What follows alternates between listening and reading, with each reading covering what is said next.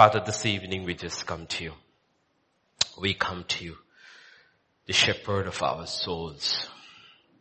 Everything that we hear, we learn is aimed at one purpose, the ultimate salvation of our souls. Even tonight, I pray the meditation of your word will bring life. It will bring forth even more insight into your ways, your purposes in our life.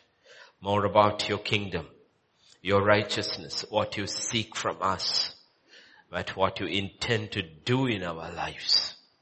I pray, Lord, give us ears that listen, true listening ears, and mind that understands, and a will that perseveres until the will of God is fulfilled in each one of our lives. Speak to us, O Lord. For in Jesus' name we pray. Amen, amen, amen. We'll go to Second Corinthians uh, and uh, 418. First verse. While we do not look at the things which are seen, but at the things which are not seen. For the things which are seen are temporary, but the things which are not seen are eternal. That's the purpose of the pulpit every time we gather to bring you back from the seen world to the unseen world. Take our attention from this life, the issues of this life, and bring our attention, our minds back to the real life that is coming. This life is like a vapor. The other life is forever. and this is one of the major, the major struggle of believers. Not unbelievers don't have this struggle. They will understand this struggle only the moment when they die. But for us, this is a daily struggle. Let's read a couple of scriptures as we go into the meat of today's word. In 1 Corinthians chapter 1, 18 to 21. For the message of the cross is foolishness to those who are perishing. Okay. For those who are perishing, the message of the cross is foolishness. But to us who are being saved, it is the power of God. For it is written, I will destroy the wisdom of the wise and bring to nothing the understanding of the prudent.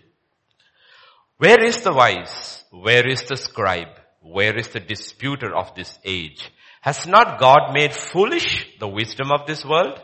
For since in the wisdom of God, the world through wisdom did not know God, it pleased God through the foolishness of the message preached to save those who believe. To the world, this message may look like foolishness. But to us who believe, it is the salvation of God. Please understand this. One of the major criticism against authentic Christianity is that it is anti-intellectual. Okay, that's one of the major criticisms. And if by intellectualism we mean the wisdom of the world, then the criticism is absolutely true. It is anti-intellectual. It is against the wisdom of the world because for God, the wisdom of the world is foolishness. There is a wisdom of this world as opposed to the wisdom of God.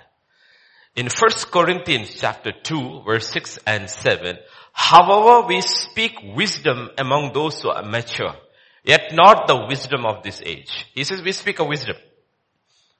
And to those who are mature, spiritually mature, he says you will understand this wisdom. But we are not speaking the wisdom of this age, nor of the rulers of this age who are coming to nothing. He says we are not talking about anything of this world.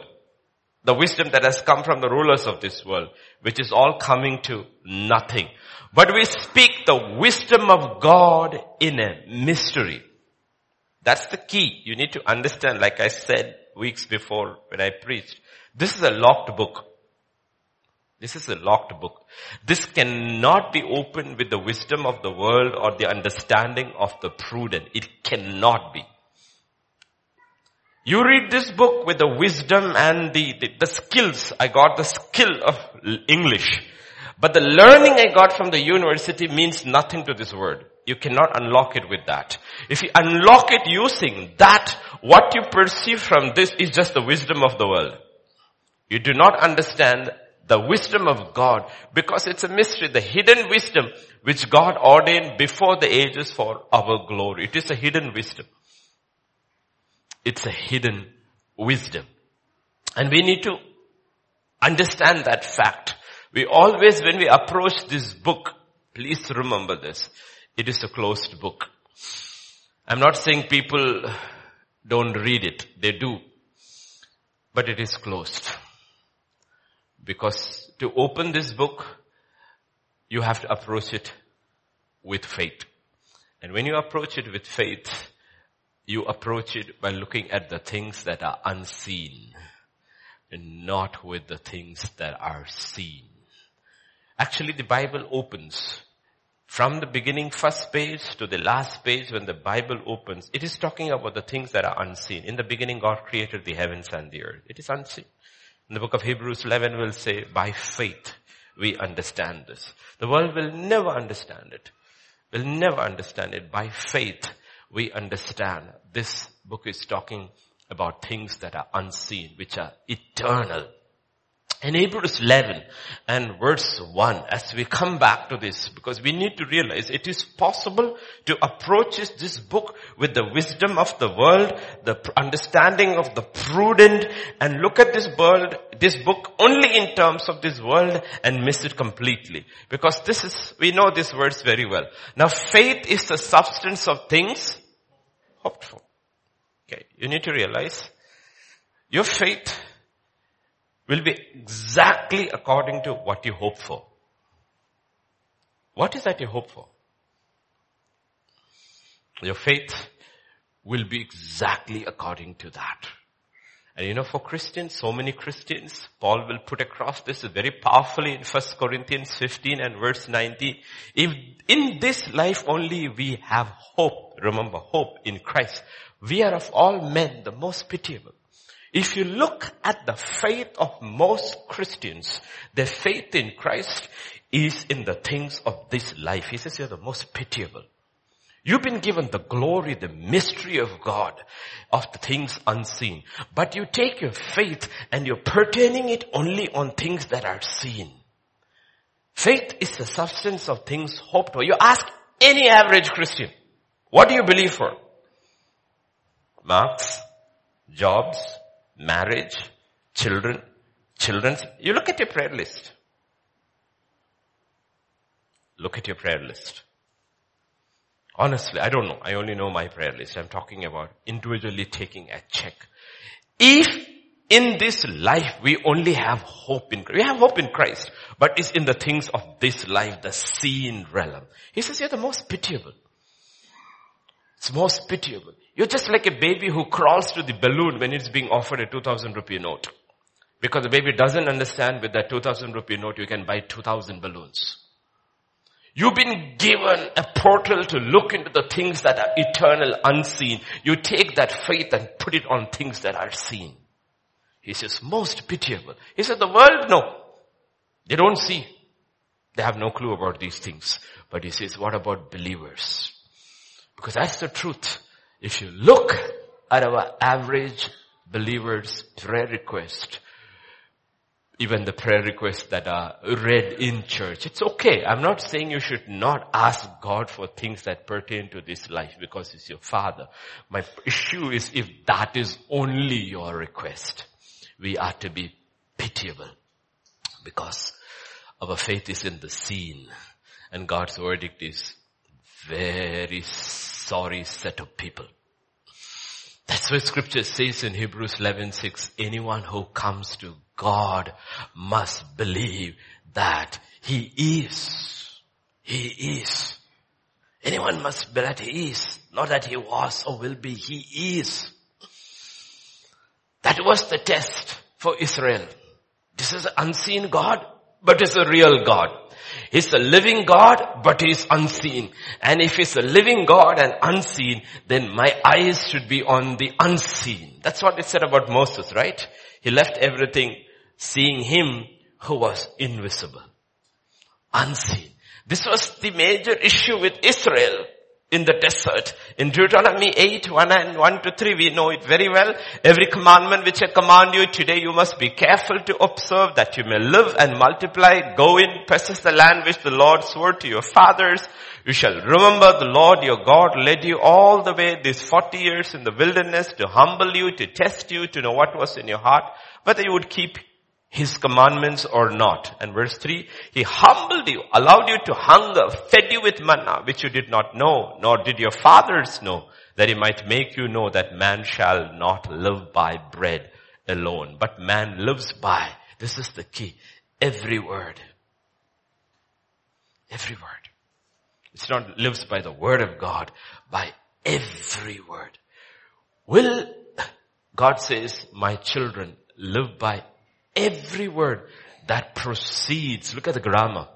It's still proceeding.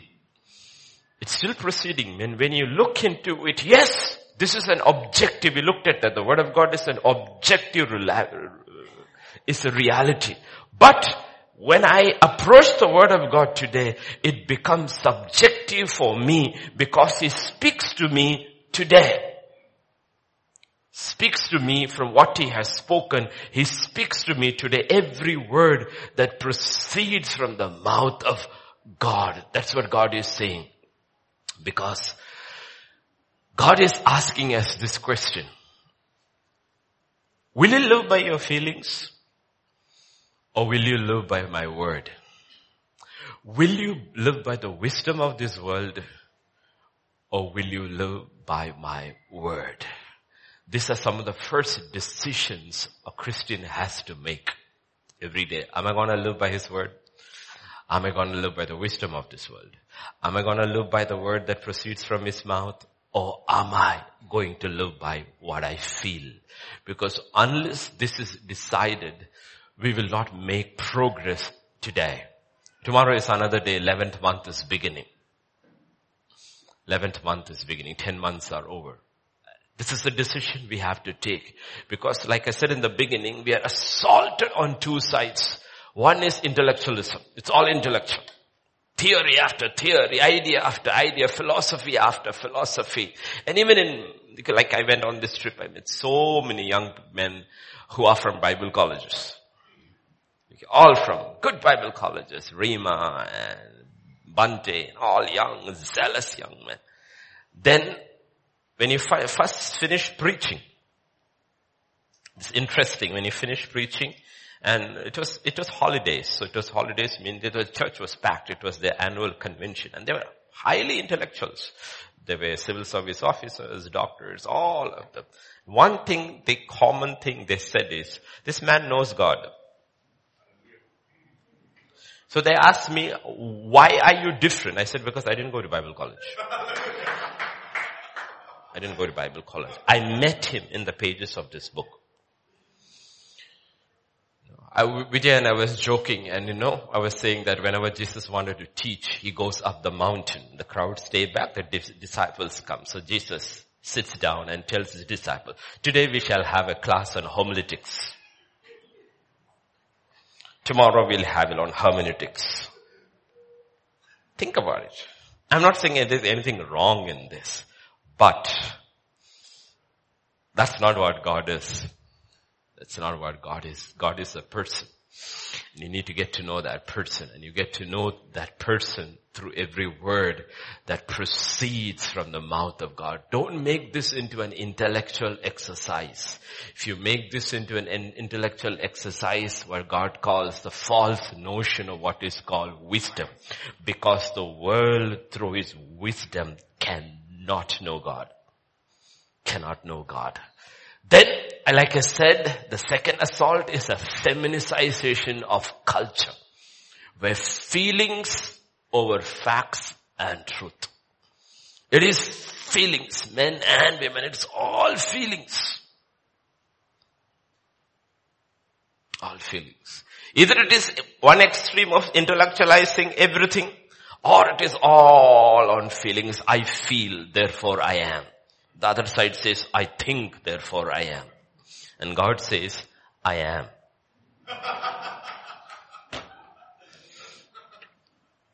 And we need to find which I am you want to believe. You see in the biblical recorded history, in this entire biblical history of different people, men and women of God, one of the most celebrated servants of God is Samuel. Simply because we have his recorded history from birth till death. Unlike anybody else. Unlike anybody else. Birth till death. Unblemished character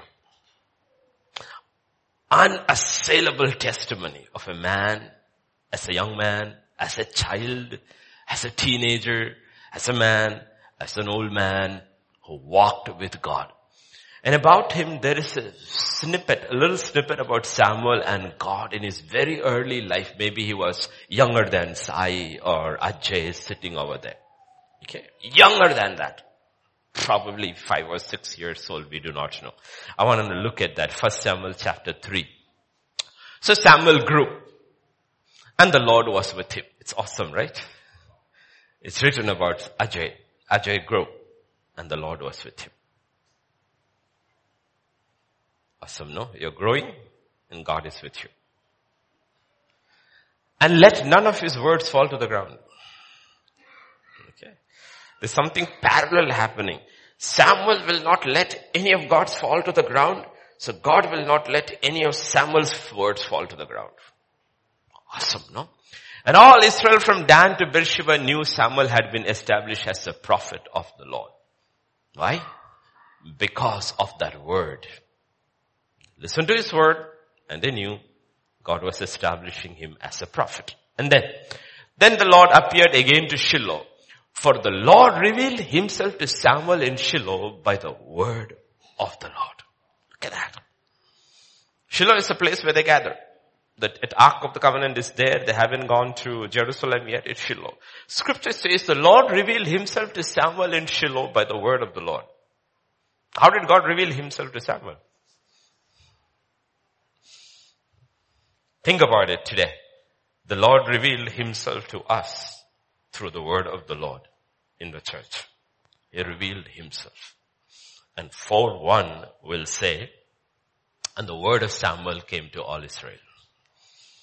Oh, what a seamless. The Lord reveals himself to Samuel at Shiloh through the word of the Lord and the word of Samuel comes to all of Israel. What a testimony. What a testimony. Do you see the living God? That man shall live by every word that proceeds from the mouth of God. So that's, that's why we say, you know, every time we gather, we are trying to bring our minds back to the unseen. Because the seen are temporary. Unseen is eternal. And the only way possible is hanging on to every word that comes from God's mouth. In 1 Corinthians chapter 1, 22 to 24, that same passage. For Jews request a sign and Greeks seek after wisdom. These are the two kinds of people. One wants a subjective experience. Oh, worship was so good today. Why? Because I felt. Felt. Subjective. Look for a sign. Greeks seek after wisdom. Intellectual. It doesn't matter. They're not worried about feelings. You have to stimulate their mind. The question is, what are you today sitting here? Are you a Jew or a Greek? How was the word today? I didn't feel anything. But Christ, we preach Christ crucified. Death of feelings and death of intellectualism and let faith arise. Because that's the only way you and I can lift Christ up, lift Christ up.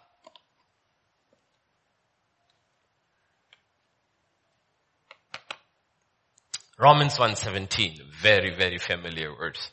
The just shall live by faith. Okay. Faith has feelings. Faith has wisdom. But that's not what is put there in the, in the, in the beginning. The just shall live by faith. Faith, if you can see, you don't need faith. only those who are keeping their eyes on the unseen require faith. Those who are living on the seen don't require faith. And faith comes from hearing. And hearing, isn't that what Deuteronomy 8 3 said? Man shall not live by bread, but every word that proceeds from the mouth of God. Faith comes from hearing and hearing, let's say, every word that proceeds from the mouth of God. Hearing that mouth, that what comes from God's mouth today. And when you keep adding that up, when it is consistent, your faith grows. Because the Bible is not an intellectual exercise. It is not. Don't make it into a devotional kind of a thing. It is not. You see, the thing is that when you, when you look into these things, you need to, when you, you have to ask questions when you read the Bible because Jesus asked questions when he heard messages, so we should ask. You see, one of the titles of Jesus is, He's the true and faithful. And the point is, you cannot be true unless you are faithful. And you cannot be faithful unless you're true. But to be both true and faithful, you need an objective reality. What are you true to? Oh, I am true. If in your, in your company, let's say Raj and Google, they say, oh, he is true. What is he true to? What is his company talking about? He's true to the parameters established by his company. There is an objective standard and they say when you look at him and the standards established by the company, he's true and he's faithful. Right? Jesus is true and faithful. But what is he true and faithful to? That's a title he received after he came through the human body. That's why you know, this, we have, it's very, very familiar with all these verses. We need to go back to Hebrews 10 verses 5 to 7. Therefore when he came into the world, his sacrifice and offering, you did not decide. But a body you have prepared for me in burnt offerings and sacrifices for sin, you have no pleasure. Then I said, behold, I have come. In the volume of the book, it is written of me to do your will. Okay? He's faithful because he kept God's will. He was true because he kept the will according to what was written. He didn't step outside the parameters of what was written. The same book that is given to you and me. What he is saying is God is not interested in our sacrifices and our offerings if we do not agree with and keep his will which is revealed through this. Revealed through this. You see, if you ever confront somebody with something in normal life, you says, why did you do this? They will always recount their sacrifices. Always talk about, oh, the sacrifice. But that was not the question. This was an objective standard. Why did you step out of this? That was the question. They will never come to this. Instead, they will talk about all the sacrifices they made in their life. God is saying all these sacrifices you made, the offerings you made, may, doesn't make any relevance when you have not gone by what is written. That's the objective standard. If you keep this, then all this has meaning. If you don't keep this, this has no meaning at all. Your sacrifices are in vain. Any, in a family situation, in a church situation, in an office situation. No, it's in a family situation. If there is an issue, the issue is connected with truth. Somebody step outside, a husband, a wife, a child, a mother, a father, whatever it is over there. When you are directed the question over that, without coming to the point of the question, they will recount all the sacrifices they made for the family. That's not the point. That's not the point. The point is, where did I stray away from what is revealed as the will of God? That's God, God is looking at. Come back to that. Sacrifices and offering, you did not desire. He said, I have come for one purpose, to do your will. And that will is here. It's here. It's revealed through this. That is our major issue. Our major issue with this, with this objective reality which we hold in our hands. That is our major, major, major issue. That is what Jesus was trying to tell his, his disciples. He did many things in his early life. But only one thing actually mattered. Luke 24 verses 25 to 27, he said to them, Oh foolish one, slow of heart to believe in all the prophets have spoken. You're so foolish. He said, you did not look at the word, everything that was told about the Messiah. And you didn't look at this and you didn't look at what I was doing. You should have looked at this and says, this, this tally. You didn't look at it. You didn't see that my life I lived before you tallied exactly with what the prophets had prophesied about me.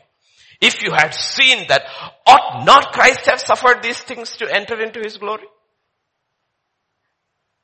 It's all there. All over the Bible it is there. From the beginning till the end. It is not written. And you did not correlate what is written, what was being lived before you. You are foolish. And beginning at Moses and all the prophets, he expounded in them all the scriptures, the things concerning himself. He says, you only have to look into the written word. And that's the truth about all of us. All I have to look into the written word and says, am I fulfilling scripture?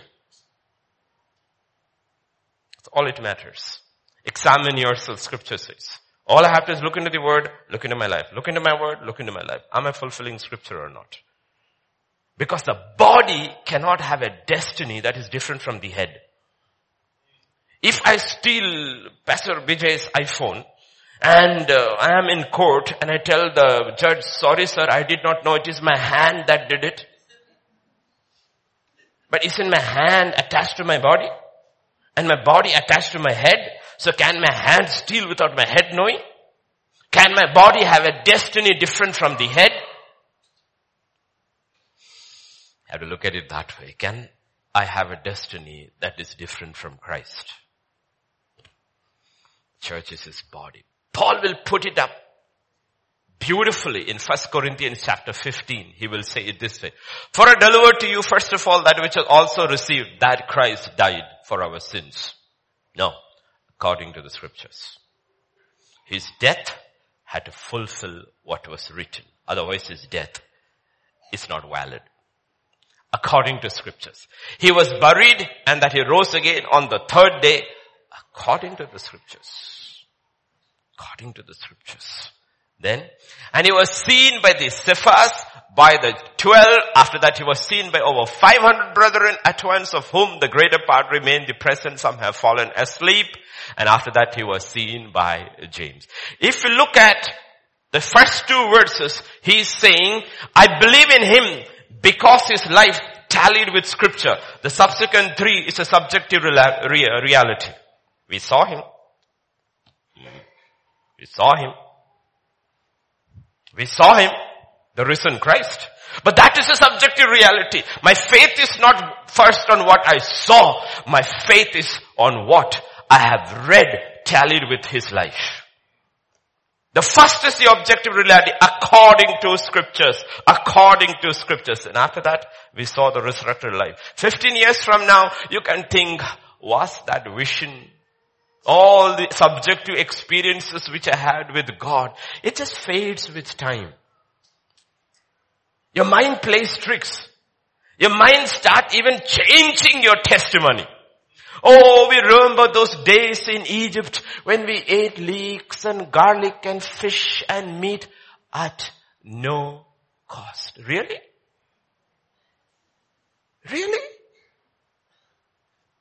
You see subjective reality, how it changed? A few months into the desert and eating manna alone, suddenly Egypt was a resort. You see, that is why we need to come back to the objective reality of the written word and say, Lord, this is my truth. What I feel and what the world says is irrelevant. I stand on this. I live by this. I die by this. This is what you have given me. And anything I hear or I feel which cannot be subjected to this, stand back. You see, scripture cannot be replaced by visions. Scripture cannot be replaced by dreams. Scripture cannot be replaced by anything that is subjective. It cannot be. That is the 21st century Christians issue. We need to come back to scripture. Come back to scripture. The word of the Lord came to God who spoke to a little boy with an audible voice, yet spoke to him through the word at Shiloh. And the word of the Lord came from Samuel to all of Israel. And he's standing there in that objective reality of God's revealed will through the word. Now he's an old man. And listen to this old man say at the end of his life in first Samuel. And Samuel said to all Israel, Indeed I have heeded your voice in all that is said to me and have made a king over you. Now here is the king walking before you. I am old, grey-headed, and look, my sons are with you. I have walked before you from my childhood to this day. Wow. From childhood to this day, I have walked before you. Before you. And next verse. Here I am, witness against me before the Lord and before his anointed. Whose ox I have taken? Whose donkey have I taken? Whom I have cheated? whom I have oppressed, from whose hand have I received any bribe with which to blind my eyes, I will restore it to you. And they said, you have not cheated us or oppressed us, nor have you taken anything from any man's hand. He said, from childhood till today, I have walked not with you, I have walked before you in the light of what was written. If you have any complaints, you can speak now. That was his testimony. That was his testimony. And Paul in the new covenant at the end of his life in 2 Timothy 4, 7, he says, it's not about I have fought the good fight. It's not about finishing the race. He said, I have kept the faith. I kept the faith. This objective reality called this faith, I have kept it. This is where truth stands or falls in our life. Samuel, Elijah, all these people were subject to feelings just like us. But in their lives, the word of God was supreme. It is not that they were not people, not subject to feelings. Probably they were even more subject to feelings. But they never left feelings replace the word of God. In 1 Samuel chapter 15 verse 35. And Samuel went no more to see Saul until the day of his death. Nevertheless Samuel mourned for Saul. Get that? He's mourning for somebody, grieving over somebody, but he will not meet him because God said you cannot meet him. God said you cannot meet him. They are not bereft of feelings. Their feelings are intense, but they are not allowing their feelings to determine their actions. They're allowing the word that proceeded from the mouth of God to determine their actions. He said, nevertheless Samuel mourned for Saul and the Lord regretted that he had made Saul king over Israel. His heart is aligned with the will of God. And that's what is God is talking about. We may have intense feelings. And then there is faith which will rule in our life. I'm telling you this seriously in this 21st century Christian culture. Feelings which are also attitudes. Various feelings, attitudes. Anger, worry, anxiety, pride, laziness, laziness, complacency, sarcasm, flippant, like Cain. Where is your brother? Where is your brother? These are attitudes. I'm my brother's keeper. Flippant answers. Sarcastic. You hear it all the time in churches. In James chapter 3 and uh, verse 2, We all stumble in many things. If he does not stumble in the word, he's a perfect man. Just flippant when it comes to things of God. Flippant answers. Sarcastic answers. Casual. Without realizing that one word would make him a wanderer and bring judgment upon his entire generation, then when God's judgment is over, not a trace of Cain or his descendants would be left because of one flippant answer. Am I my brother's keeper?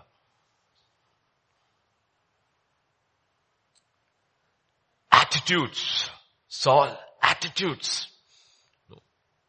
You, you can put it as subjective, very subjective feelings, but it comes out at very crucial moments in the lives of people. And after that, if you look their graph in life, they never come up, they go down.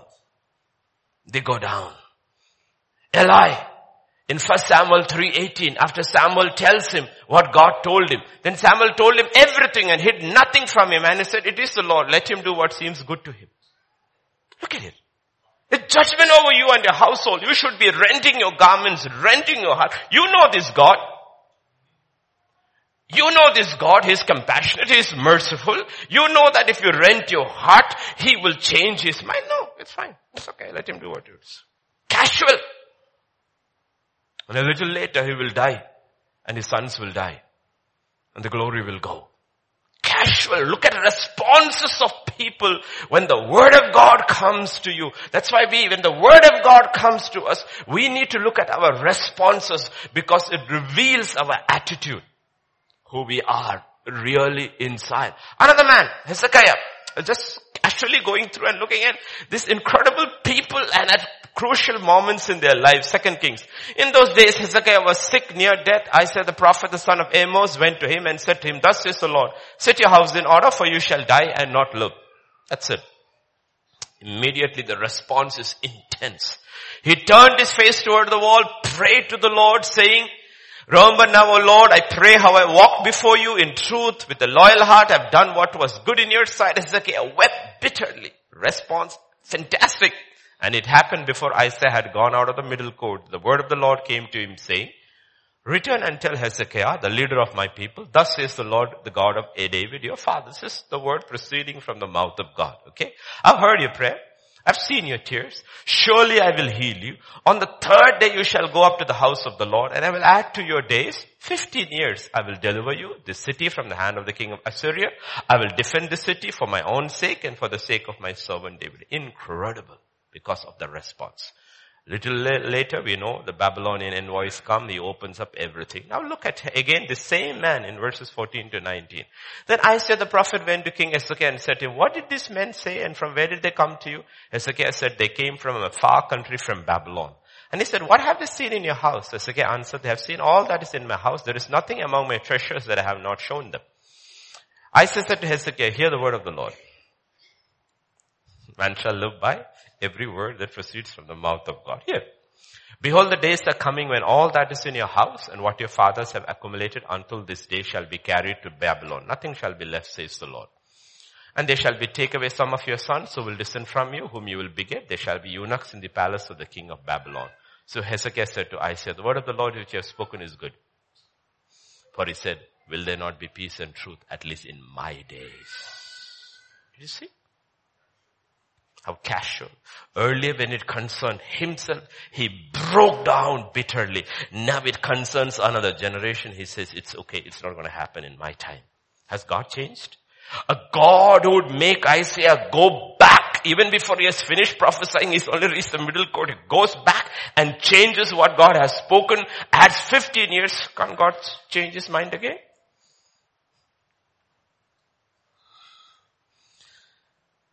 See, we do not actually see the entire gamut of feelings and attitudes with which people approach God and His Word.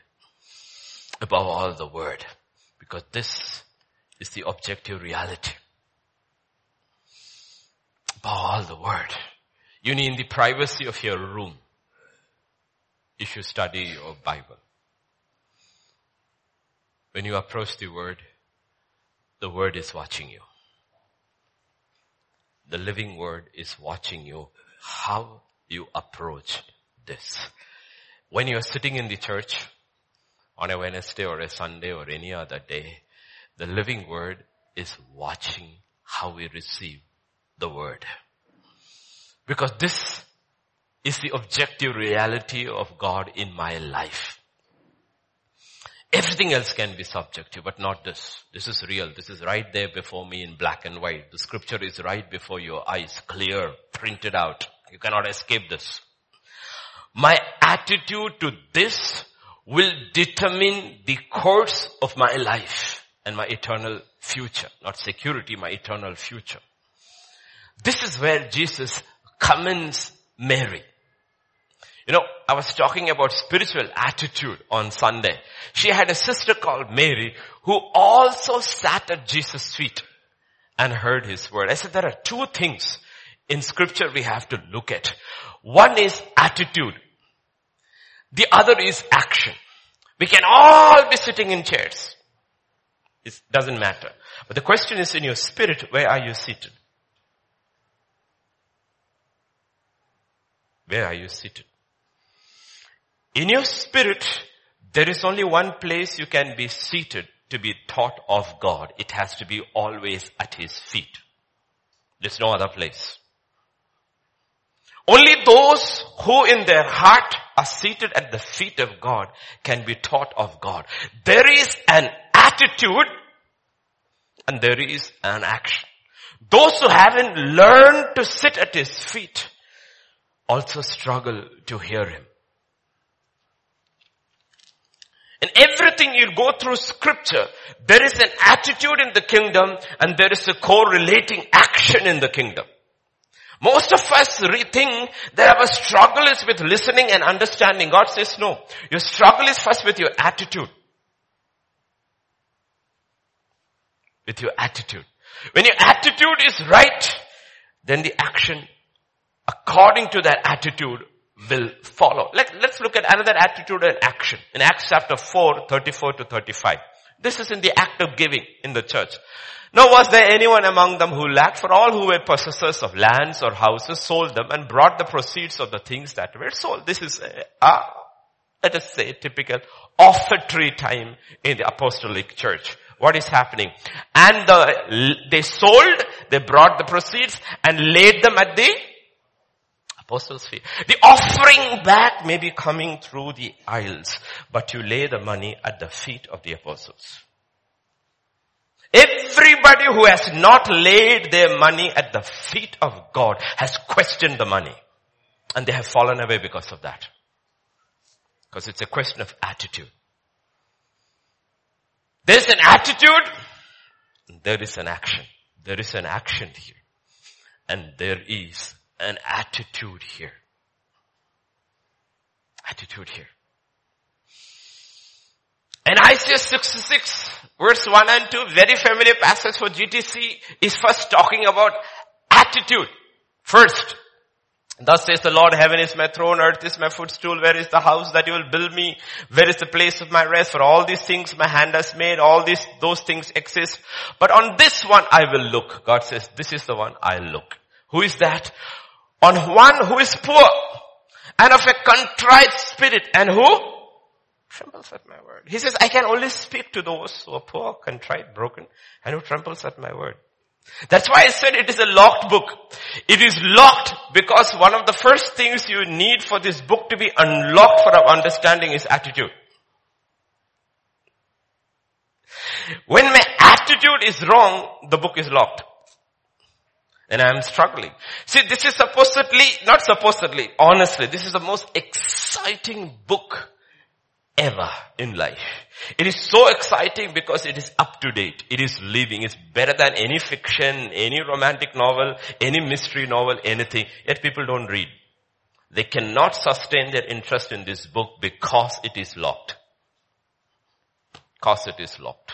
You have the creator of this universe who says, I look at you and I will speak to you and we are not able to receive simply because it is locked because of an attitude in the heart. And God says, come to me with that attitude. I will unlock this book. Now I'm not saying attitude alone is enough. They tremble at his word in James chapter 2, 19, we have a set of people who attitude is right. You believe there is one God, you do well. Even the demons believe and they tremble. You see, when it comes to attitude, the demons have a better attitude. We tell it in English, you got an attitude. God says it's true. The demons have an attitude which is right. They tremble. At my word, they tremble. You will see every time Jesus walked on earth, when the demons came out, their confession is absolutely correct according to the attitude. Why have you come, son of the most high God? Even when Paul is going with, with Silas, the attitude of the demonic spirit is not wrong. They accept this man is anointed, he's a servant of the true God, oh servant of the most high God. Attitude is right. Even demons have right attitude when humans don't have. Humans need to, need to come up to the demons when it comes to attitude. But attitude alone is not there. There is an action. The action is called obedience in James chapter 2 verse 21. Was not our Abraham, our father justified by works when he offered his son on the altar? There was an attitude and there was an action. What the demons don't have is that action. When there is an attitude and a corresponding action in Genesis 22 verse 12, you know what? God actually told Abraham when he offered Isaac, do not lay your hand on the lad or do anything to him for now I know you fear God. You tremble at my word. I know that. It's interesting, no? He's not saying, I know that you love me. He says, I know that you fear me. You have trembled at my word and followed it up with obedience. I know that you fear me. Followed up Attitude, action, therefore verse 18, in your seed all nations on earth shall be blessed. You shall be a blessing. Because your attitude and your action tallies, you will become a blessing. One man's attitude and action brought blessings which still continue. The attitude was he trembled at God's word and he followed it up with absolute obedience and he became a blessing. What is God trying to say? Everyone sitting over here, if your attitude is right, your action follows, you will be a blessing. You will be a blessing. You will be a blessing to more than you can actually think about. Spiritually be a blessing. In Hebrews 11 and verse 7, scriptures talks about an attitude and an action. By faith, Noah being divinely warned of things not yet seen, unseen. Moved with God and prepared. Moved with godly fear and attitude and prepared an ark. We have to come back to the truth of scripture. Moved with godly fear you know, how do you know he moved with godly fear and prepared? What does this godly fear has to do with preparing? Because it will show how you prepare. In Genesis 6 and verse 22, Noah did according to all that God commanded him, so he did. That is because of that attitude. God said this, this, this, this, this, this details. He kept to the T. Because of those who don't have godly fear, don't listen to the instructions carefully. You see, to even to hear, to listen the instructions carefully, there is an attitude. Otherwise what will happen? Those people will ask 15 times when you could have heard the first time. Why do you keep on asking, what did you say, what did you say, what did you say, what did you say, I forgot, I didn't understand. It's because your attitude stinks. With Noah, with godly fear of things not seen. And therefore he heard and he kept the, twice it is mentioned in chapter 7 and verse, and Noah did according to all that the Lord commanded him. All. Jesus had to say this in Matthew 7, 24 to 27. Two sets of people. Individually you look at it, two sets of people or two people. One is wise, one is foolish. Therefore whoever hears these sayings of mine and does them, I will liken him to a wise man who built his house on the rock. Very familiar. But it's so familiar, we miss out that it is absolutely true. How do you hear and how do you keep? How do you hear and how do you keep? Rains descended, floods came, winds blew, beat on that house. It did not fall for it was founded on the rock. And everyone who hears the sayings of mine does not do them will be like a foolish man who has built his on it, the sand. The rain descended, the floods came, the winds blew, beat on that house and it fell. And great was its fall. He heard, he obeyed. It's very simple, right? An individual's life. Everything that we are building is being tested by a loving God with rains, floods, and storms. And storms of life are very good. So that we are able, we have a chance to rebuild it and make it true to the word. We don't, we think the storms of life are bad. No, they're very, very good. So that all the things in your and my life that has crumbled under this assault, God is saying it is not true. Blessed is the man or woman who is assaulted by storms. Because he will be able to rebuild and make his life true. Because all the storms in this life are temporary. Because what is coming permanent is what is written in 1 Corinthians chapter 3, 12 to 15. There is no storm there. There is no rain there. There is no wind there. Scripture says if anyone builds, each one's work will become clear for the day will declare it because it will be revealed by, there's no rain. There is no storm. There is no wind. There's just fire. Either it's burnt or it survives. So the question is God says, which do you want? Do you want the storm, the rain, the wind? Now, so that let it crash. Go back to my word, hear from me, start rebuilding it, so that when the fire comes, what you rebuilt stands. Because when this happens, the fire will test each one's work of what sort it is. Then feelings won't matter. Oh, I built it with so much feeling. Oh, I did a PhD in philosophy and I had an MD in teaching and I built it. God says, fire? Will it stand fire? Because that day that, what we say in English, the die is cast and judgment is set. That was one of the reasons Jesus spoke in parables. Why? To see if we hear or not. If I speak to you in, um, I speak to you in any English for most of you, many it doesn't matter. But I'm talking about Jesus when people followed him. He always made truth very complex.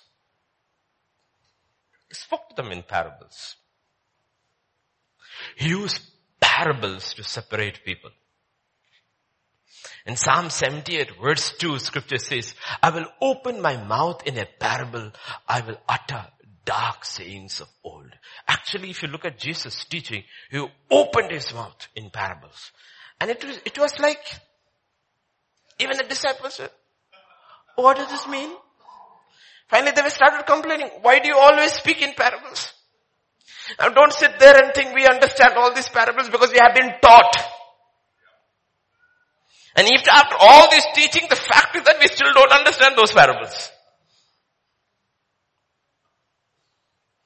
In Mark chapter 4 verse 13, Jesus said to them, do you not understand this parable? This is the most familiar of all parables, the parable of the sower. He says, don't you understand this parable? How then you will understand all the parables? And why is he saying this connected with this particular parable? Because this particular parable is all about hearing. He says, if you don't understand this parable, the beginning, To understand anything, you need to learn to hear. And if you don't understand this parable, how will you understand all the other parables? You see, we come back to hearing. Hearing itself is the first test the disciples have to pass. First test. Because the soil is not the issue. The issue is the ear. There are superficial hearers. Gone. Then they're very emotional hearers. They're so excited. Then the sun comes out. And cling, shopping online. Gone. Word is gone. Then there are these carnal, worldly minded hearers because their faith is according to their hope. And their hope is all under the sun. Not above the sun or about the sun, under the sun. Everything is under the sun. You see? Am I a superficial hearer? Am I an emotional hearer? Am I a carnal, worldly hearer? Or God says, the good, honest hearer who retain, retain. This is a trick I do every place I go. Every place I go. I ask them, uh, I speak to them in their language and said, all are you happy? Did you go to church on Sunday? They all said, yes, Pastor Bob, we went to church. I said, do you, do you remember what you heard on Sunday? They don't realize. Uh, uh, uh. I said, you see, if you watch TV on Sunday evening and it was a serial, you know where it is ending because you're waiting for the next part.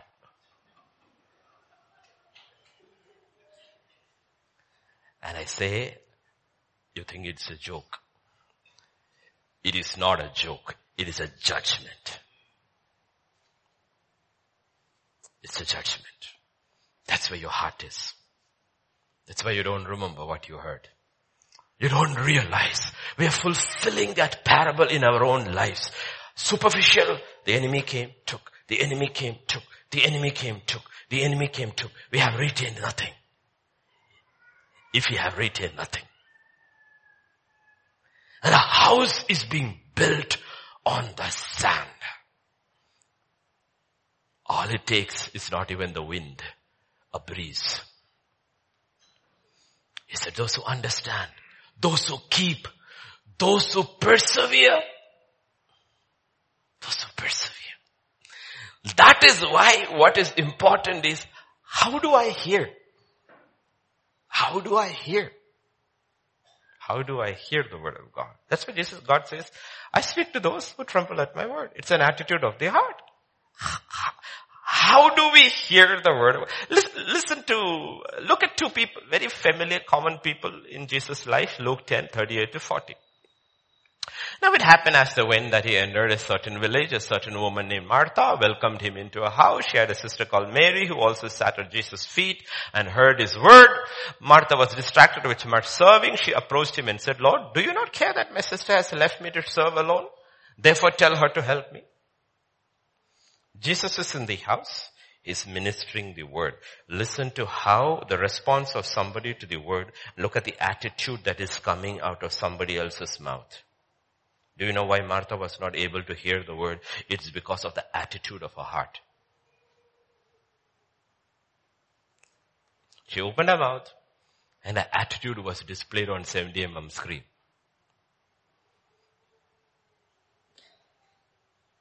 You see why she was not able to hear anything? Though she was in the same house? Because of an attitude of how you hear. Do you see any fear of God? No. Do you see though Jesus was in her house many times and there was sacrifice and offerings in her service towards Jesus, the word was actually locked out of her life every time. She served Jesus with much sacrifice every time he came there. But she could never receive the word because it was locked out because of her attitude. God is not looking at our service first. He's not looking at our serving and our offerings. He's not. He's looking first. How do we hear? Remember, few weeks back I said from Proverbs 1 to 6 talks about all those things we should desire. Then I said verse 7 is the key. The fear of God. The fear. And, and the fact is that there is no fear of God. Hardly any fear of God in the lives of people. We are not talking about the world here. This got nothing to do with the world. The word of God is not for the world. It is only for his people. The first five books of the Bible was written only when a people had left Israel, Egypt, and come into the wilderness. Then only the book was written and given to them. The word of God is not for the world. It's for God's people who are separated. But for us to receive the word of God, we need the fear of God. And if we don't have the fear of God, we don't realize, oh Lord, this book, is it locked in my eyes? Locked to my ears? Listen to people talk. Listen to people talk and you will know. Look at 1 Peter chapter 1 verse 17. If you call on the Father who without partiality judges according to each one's work, conduct yourself throughout the time of your stay here in. So this is how you need to live on earth. Listen to people talk. Listen to the conversation of people. That's why conversation is a revealer. How flippant people are when they talk. There's no fear of God. In the book of Malachi, it is written, those who feared the Lord spoke to one another and the Lord listened and heard them. So a book of remembrance was written before him for those who fear the Lord and who meditate on his name. God says the conversation of those who fear God is absolutely different from the conversation of those who don't fear God.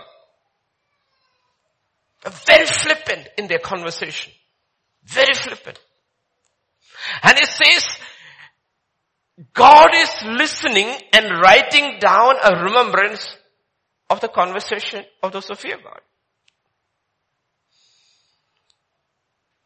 God also listens, right?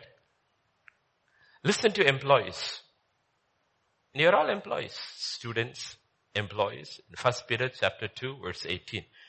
Servants be submissive to master with all. This is an attitude. This is an attitude. We are not talking about being trembling before your employer. That's not. It's an attitude how you speak to your employer, to your boss, those God, not man. God don't worry about what man says. God has put over you. God has put over you. We don't realize these are fundamental things God looks to unlock things into the unseen. I've told you, these are things which he taught me over, about my bosses in the secular realm. I've told you many times that when I worked in the secular realm many 20 years back, my student was my boss. My ex-student was my boss. And my Sunday congregation member was my second boss. Two years. Never sat in his presence until he told me, sit down. Never called him by name. Never called him by name. Though he gave me that that freedom to address him whichever way I wanted because he would only call me sir. And it had nothing to do with him. It had to do with the God who appointed me.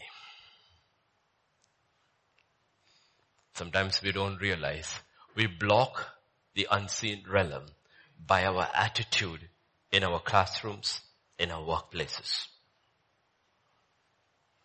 workplaces. Unseen realms could be open for Joseph and Daniel in their private spaces because of their attitude in their public spaces. What the world says that those things are irrelevant to us. We don't serve the world. We serve our God. Listen to men talk. That's what I said. Listen to men talk. Listen to men behave. Listen to employees behave. Listen to women behave.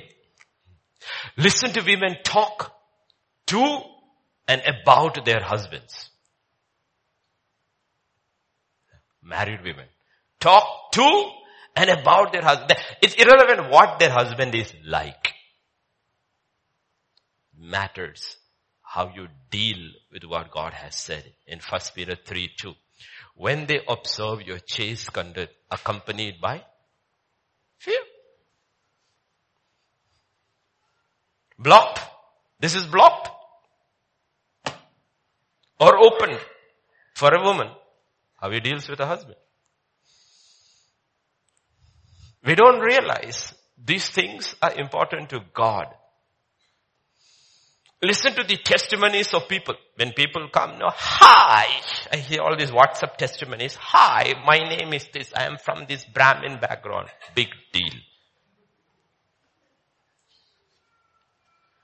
First Peter 3 and verse 15. Sanctify the Lord in your hearts. Always be ready to give a defense to everyone who asks a reason for the hope that is in you with meekness and fear. Much testimony. You see neither meekness nor fear. A lot of pride. No fear. You understand how God locks the book? Why did he unlock the book for his son? Hebrews 10 verses 5. Sorry, 5 verse 7 and 8. Who in the days of his flesh, when he had offered a prayer, supplication, vehement cries, tears to him, was able to save him from death. This is the action you see. If you were there when Jesus was growing up or any time in his ministry, if you went early in the morning, woke up with him, followed him quietly, found this secluded place where he was, stood a little away and heard him, you would have fear action display real prayer, tears and howling and crying. And he was heard because of his godly fear. That was the attitude. That's why he was heard. Not just because of his cries and his prayers. God didn't look at his action alone. He looked into his heart and he saw his fear. The question is, he said, seek ye first the kingdom of God and his righteousness. The question is, how am I going to seek the kingdom? Unless I have the attitude of the kingdom. I have to seek the kingdom. And he has to open this kingdom for me. Because the kingdom is unseen. In Hebrews 12 and verse 28, therefore since we are receiving a kingdom which cannot be shaken, let us have grace by which we may serve God acceptably with reverence and godly fear. From the beginning, Jesus stepped out into the public realm and opened his mouth. He said, repent for the kingdom of God is here till he was taken away. In Acts chapter 1, scripture says he was teaching the disciples about the kingdom the unseen that is coming. But the question is, how do you and I know this kingdom? Unless our heart is right with God. Right with God about this. We need to realize we are living at a time like never before in human history where we have internet, we have every scholarly application possible on the net. Any word in the Bible you can search and in, in seconds you have millions of answers coming up. But people still don't know their God. Because spiritual things cannot be substituted by technical things. Spiritual attitudes cannot be substituted by intellectual exercise. Cannot be. Cannot be. Those were the final words of Solomon. Intellectual exercise, he searched everything, knew everything about creation. But when it came to the creator, his final words, what does he say? Ecclesiastes 12, 13. Let us hear the conclusion of the whole matter. Fear God. Not just keep his commandments. Keeping his commandments is action. Fearing God is an attitude. He says attitude and action should tally. Action alone doesn't work with God. Attitude and action. And that attitude and action is what God is looking for. And He's not a respecter of persons. Anybody, anywhere, longs, asks, receives His attitude and follows up with the action by his power, things starts opening up for you and me. That's how you walk in the light of the unseen. That's where we began. The things that are seen are temporary. Why is everybody weighed down? I'm not talking about this church. I'm using normal conversation. Why is that everywhere you go, people are weighed down? Why are you weighed down? Because you're weighed down by the seen. Why are you so excited? Because you're excited also by the seen. The unseen is having no effect on either your weight on your soul or on your, on your excitement. It's all about the seen. The apostles. The Bible was written for a separated people. The Old Testament was written for a separated people who came out of Egypt. The New Covenant was written for a set of people who came through the waters, who had died to the seen, and was moving into the unseen. They were going into the unseen, a land they had only heard about and not seen. And that was what God was telling in Deuteronomy. You haven't seen. But if you hear my voice and obey my commandments, the seen the unseen will become your living reality. And he's telling us the same thing. You listen to my voice and you walk by faith. The unseen will become your living reality. Otherwise you'll be always pulled down by this world. And this world is not getting better. It's a false myth. Nothing is getting better. It's false hope.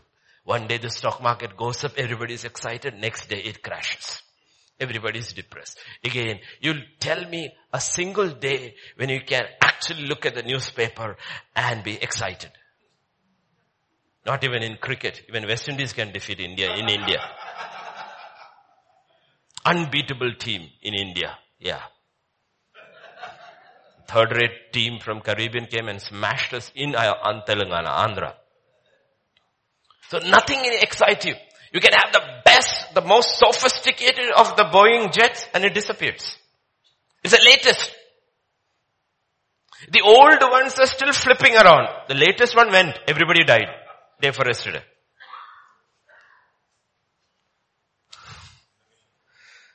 Do you see? Any good news anywhere? No. And are these things weighing us down? Your eyes are on the seen.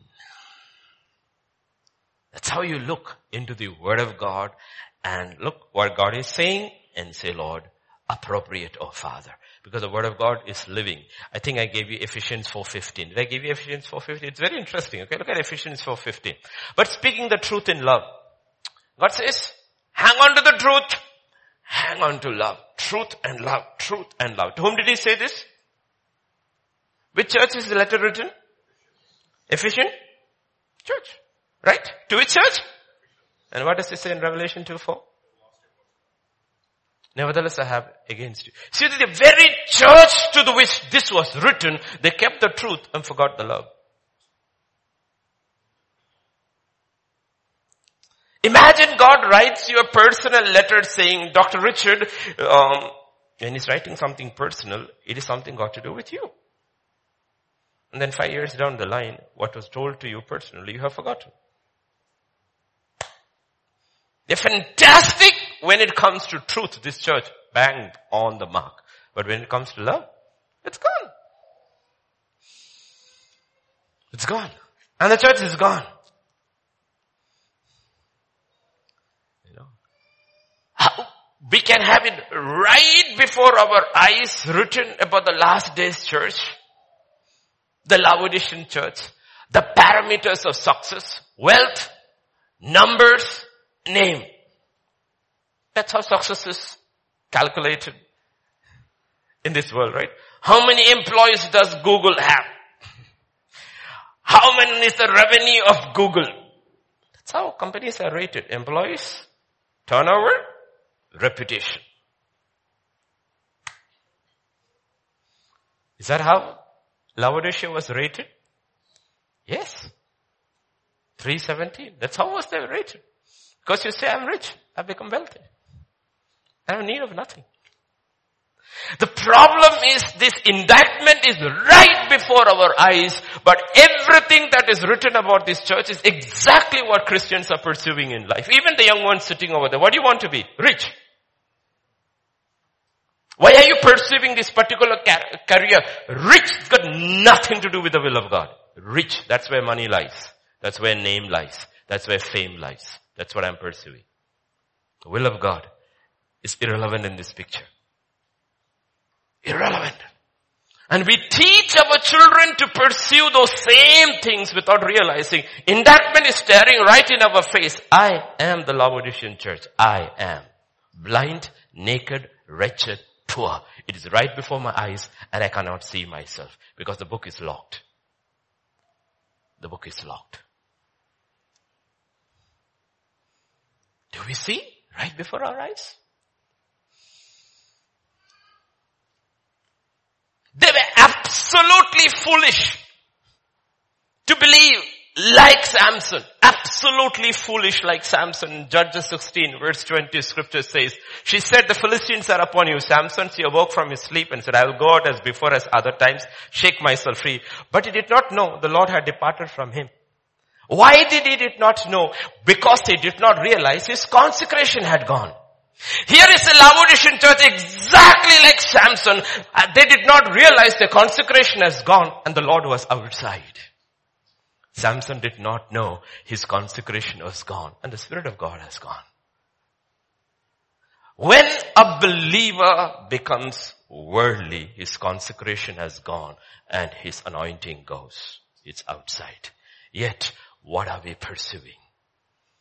That's why I'm saying, where are our eyes? Are our eyes on the unseen or our eyes on the seen? Where are our eyes? What are we perceiving? It's all there before us. Written, black and white, black and white. Hundreds and hours of teaching. It's all before us. But where are our eyes?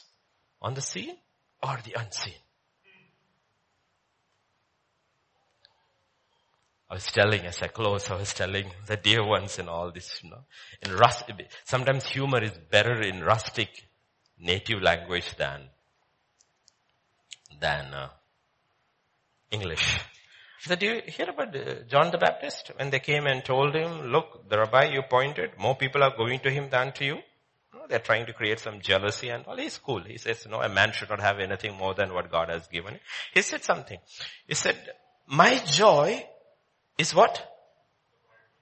Bridegroom's friend's joy. Is that your joy? I ask people, I honestly ask people, a wedding is coming now. This next month we have a wedding, right? But most people will be dressed better than the bridegroom. Why? Because they don't want the bridegroom's friend's joy. They want to shine better than the bridegroom. Have you noticed in every wedding, you never know if the bridegroom were to step from the stage, you will never know who's the bridegroom. Everybody is dressed like a bridegroom. Because nobody wants to give second place. Even on somebody's wedding day. The bride hasn't bought her costume. People are already thinking wedding is coming. What should I buy? What should I wear? You know why? Because our mind is inclined towards those things. We don't realize these little, little things are eye openers where my mind is. I will not give a second place to a man or a woman even on their wedding day. And we don't realize wedding days are eye openers, the heart and the intents of people. John the Baptist said, my joy is the joy of the bridegroom's friend. I know my place. This is who I am. I'm not the bridegroom. I'm not the bridegroom. He's the bridegroom. I'm the bridegroom's friend. We don't realize every day it's an eye opener when we look into the word and see, Lord, where do I stand? Where am I? Seen or the unseen? The temporary or the eternal? That's a question God asks. So this evening, last day of the 10th month, 10 is for judging, examining us. So the last day. Young and old, young and old,